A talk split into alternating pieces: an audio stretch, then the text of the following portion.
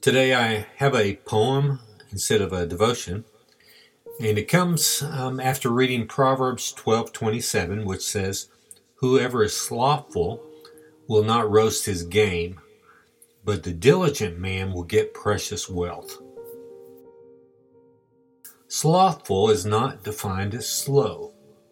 It does not mean one does not know. It's not another word for fun. Slothfulness never hit a home run. Like the man who doesn't roast his game or fix his roof that leaks in rain, it's like he just does not care. When wet, he'll simply move his chair.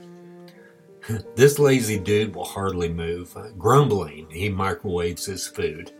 With a what's it to you attitude, he lives his life in such a dreadful mood. But the diligent man will get precious wealth.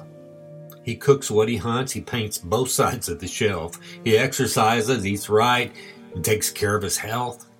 He loves his neighbor as himself. So, herein, my friend, take the slothfulness test.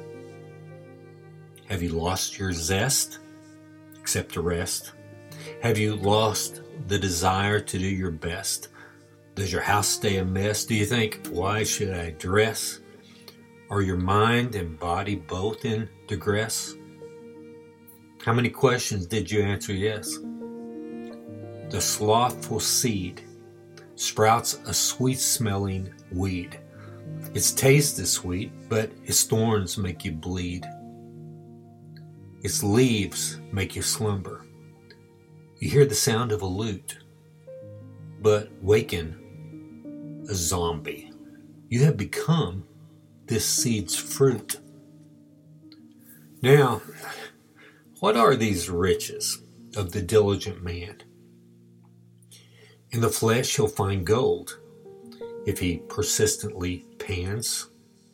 But spiritually, ah, there are treasures galore as we see God's glory in Jesus more and more.